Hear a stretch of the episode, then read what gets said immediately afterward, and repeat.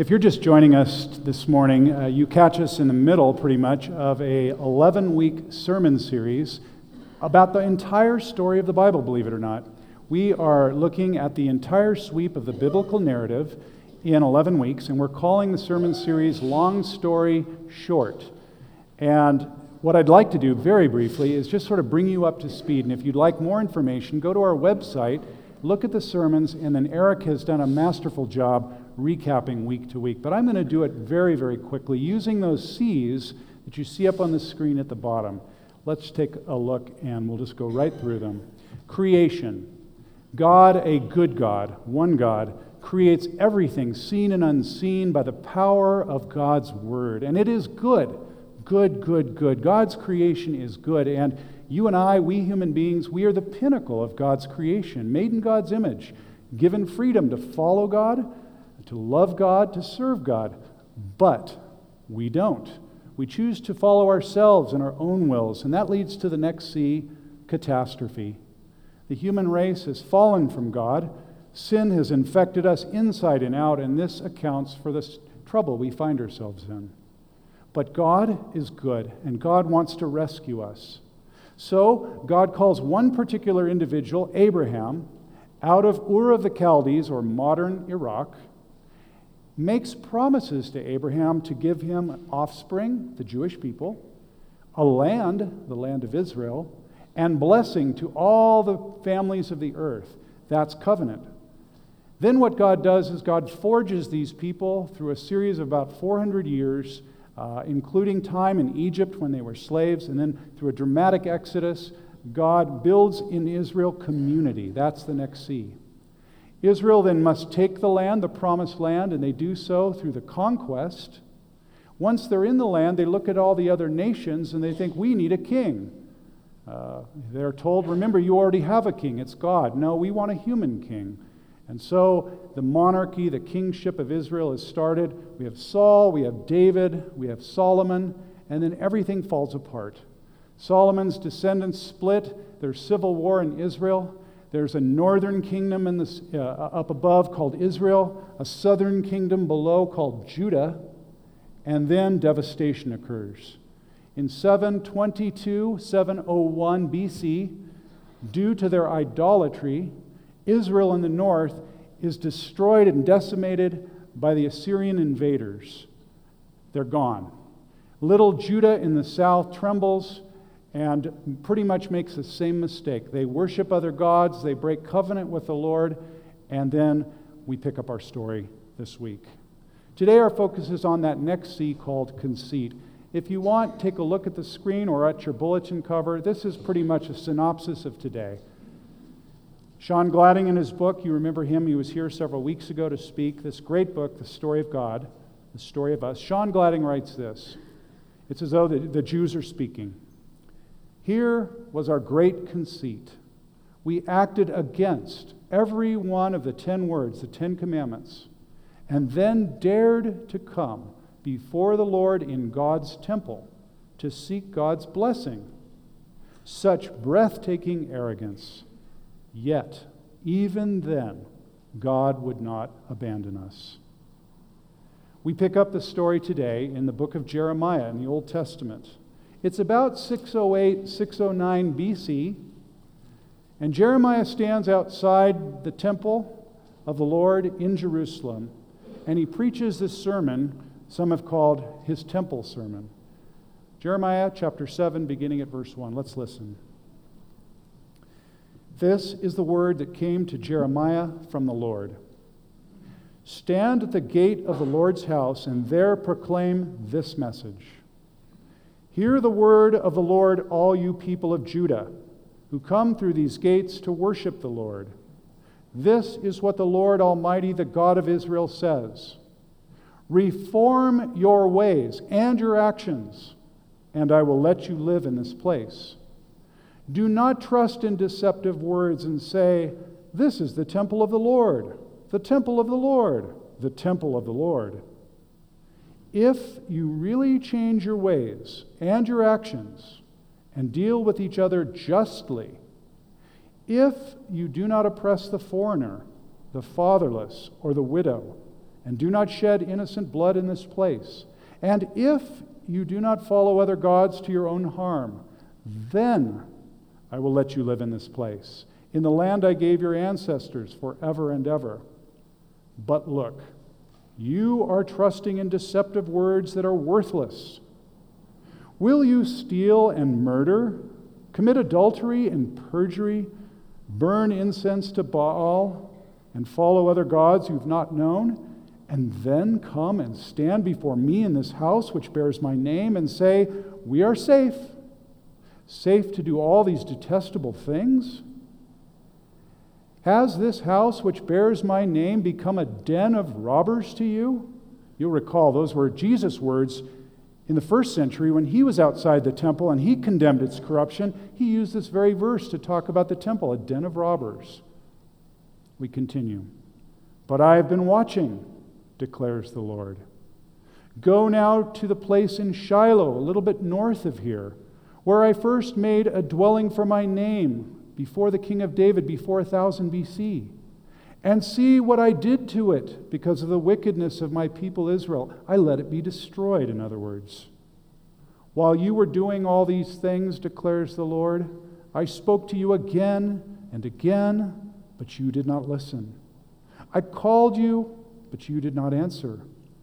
Therefore, what I did to Shiloh, I will now do to the house that bears my name, the temple you trust in, the place I gave to you and your ancestors. I will thrust you from my presence, just as I did all your fellow Israelites, the people of Ephraim. The word of our Lord. Thanks be to God. Let's pray together. Lord, it is an ancient word, it is a hard word, and we would ask for your help in understanding it and applying it to our lives. In Jesus' name we pray. Amen. I don't know if you know this, but one of the things I enjoy doing with some of my spare time is I volunteer in a Christian ministry called Athletes in Action. And particularly, I help some of the local uh, staff with their ministry to elite professional cyclists and also amateurs. And one of the things I get to do from time to time is lead them in their virtual Bible study. Cyclists from around the world log in, and we have a video conferenced Bible study. And most recently, just a few weeks ago, I led them in a study called The Bible in an Hour. And I sent out all my material to them, and they had it all, and we went through the study. And I'm pleased to tell you that I made another personal best. I did the whole thing in 42 minutes. However, when I asked for questions, uh, one of the cyclists asked this, and it caught me up short. She said, Let me ask you, what difference does knowing all this timeline really make? How is it important for me to know these details of history? Will it really help my life? Will it really impact the way I live? And I had to wait a moment. And then I said to her, I said, Well, you know, I think I'm giving you hooks to hang things on so that when you read your Bible, you'll make sense of where you are. She didn't seem convinced. I then came up with another analogy. I said, Well, it's a little bit like I'm giving you a skeleton, a bone structure that then can be enfleshed or fleshed out by your, your devotion to the Lord and His work in your life and your time in Christian community.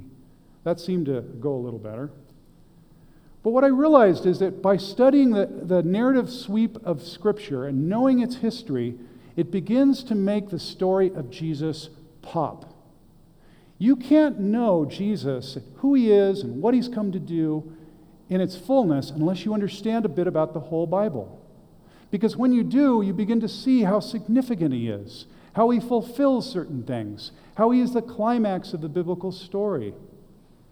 Uh, this is why we have a series like this. This is why we seek to know the whole of the Scripture, and then we can read it in its individual parts. Well, that's what we're going to do in a, in a way today. We're going to attempt to understand what this ancient word through Jeremiah meant then, and then we're going to try and bridge it across to what it means for us now.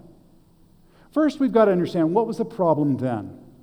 What did the people of God struggle with then? Let's unpack this. There were several things that Judah was guilty of then. Number one, They broke covenant with the Lord by disobeying his law, that is, the Ten Commandments. Specifically, they did three things. The first was that spiritually, they committed idolatry, they followed false gods.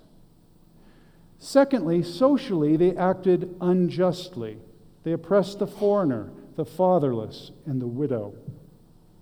Thirdly, personally, they behaved immorally. They stole and murdered and committed adultery and perjured themselves. According to my count, at least, they broke six of the Ten Commandments.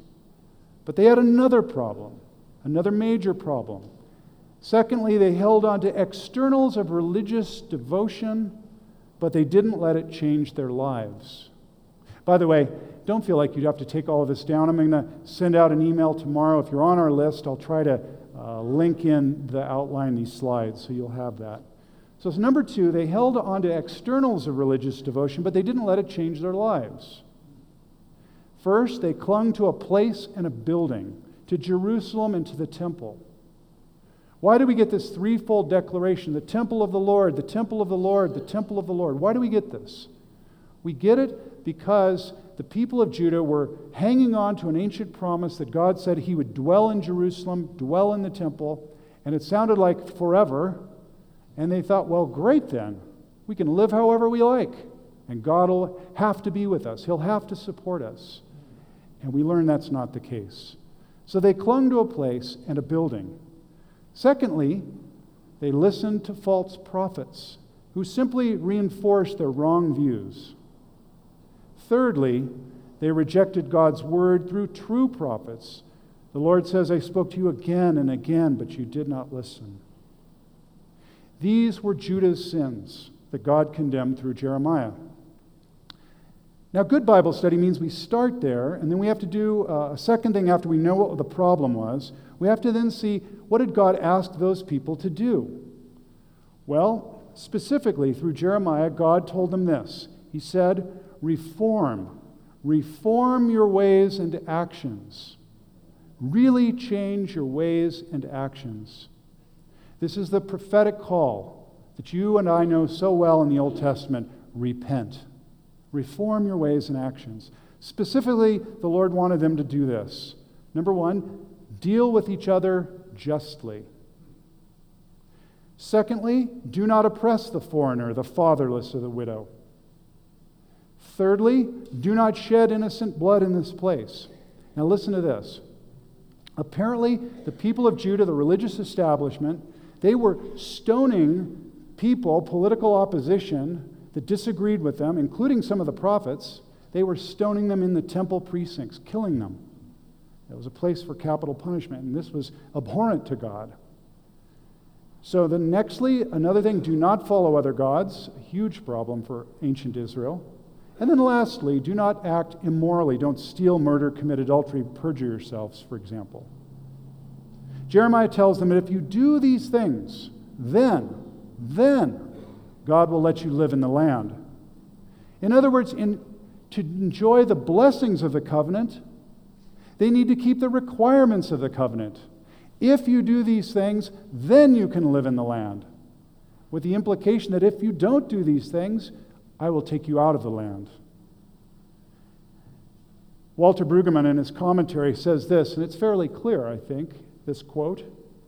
He writes Retention of the land, to keep the land of Israel, is not by inherent right, not by might, not by liturgy, but only by the practice of justice and obedience.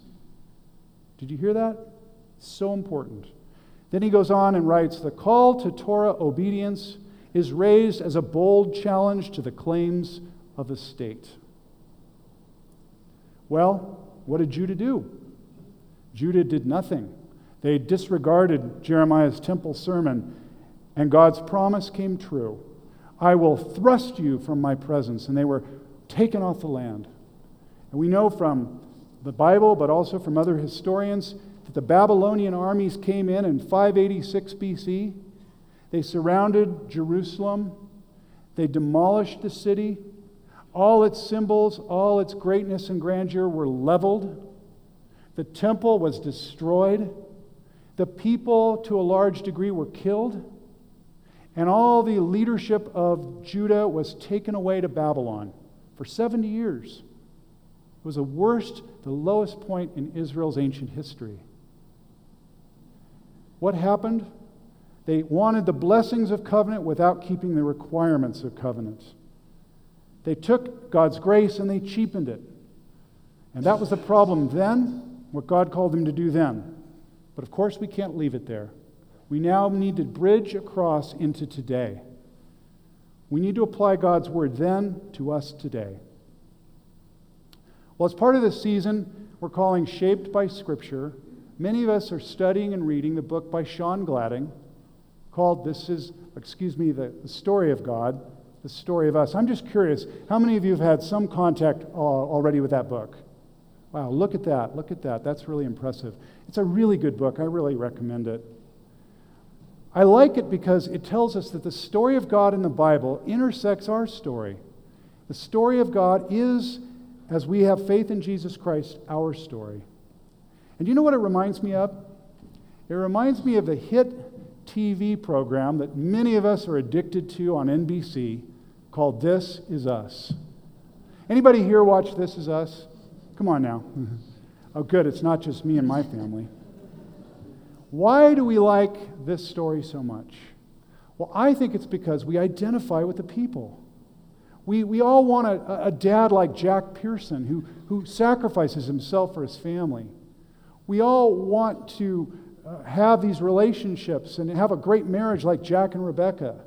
We, we, we struggle with our addictions and our brokenness like many of the people do. I think most of all, we like this show, This Is Us, because, in fact, this is us. We find our story here in this show.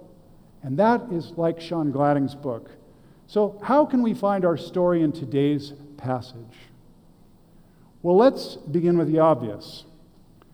We are not ancient Jews living in the late 7th century BC. Can I get an amen? All right, let's start there. We are not a theocracy. We are not living in biblical Palestine. And we are not under the same exact covenant that Judah was with the Lord then. Friends, remember your Bibles. Your Bibles are divided into two different but related halves. There is the Old Testament, the Old Covenant, that governed the relationship of God's people with God then. Then in Jesus Christ, we come to the New Testament, the New Covenant, the new way of relating to God in Jesus Christ. We are people of the New Covenant, relating to God through Jesus today. So we live in the second halves of our Bibles. So then, what what does this text say to us today? Well, we need to remember, as Paul does in Romans 6, we need to remember that we are no longer under law, but under grace. No longer under the Old Testament law, but under the grace of our Lord Jesus Christ. Why? Because Jesus Christ has fulfilled the law and all its requirements. Jesus Christ, in his perfect obedience, in his sacrificial death on the cross, has fulfilled the law and all its requirements. We now, by faith in him, live in the new covenant.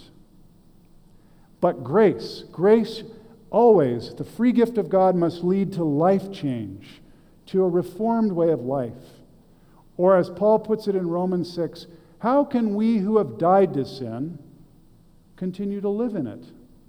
If we are new in Jesus Christ, people of the new covenant, we need to live like it. And that's why, as God's people, we don't live immorally. We don't live unjustly. We don't just go through religious motions when our hearts are far from God. No, we are not religious hypocrites. We are God's new people. That's who we are at our core. Or, this is us. And yet, from time to time, we need the bracing corrective of God's word. We need a text like Jeremiah 7 to probe us to prod us, to challenge us to examine our ways, to see where we are in light of all God's done for us in Jesus. And so, with care and some caution, let's see if we can hear Jeremiah's word to us today. Are you ready? Okay, here we go. Some questions.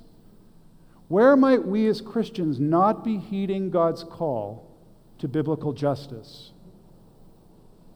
Throughout the Old Testament, God shows particular concern for the alien, the orphan, and the widow.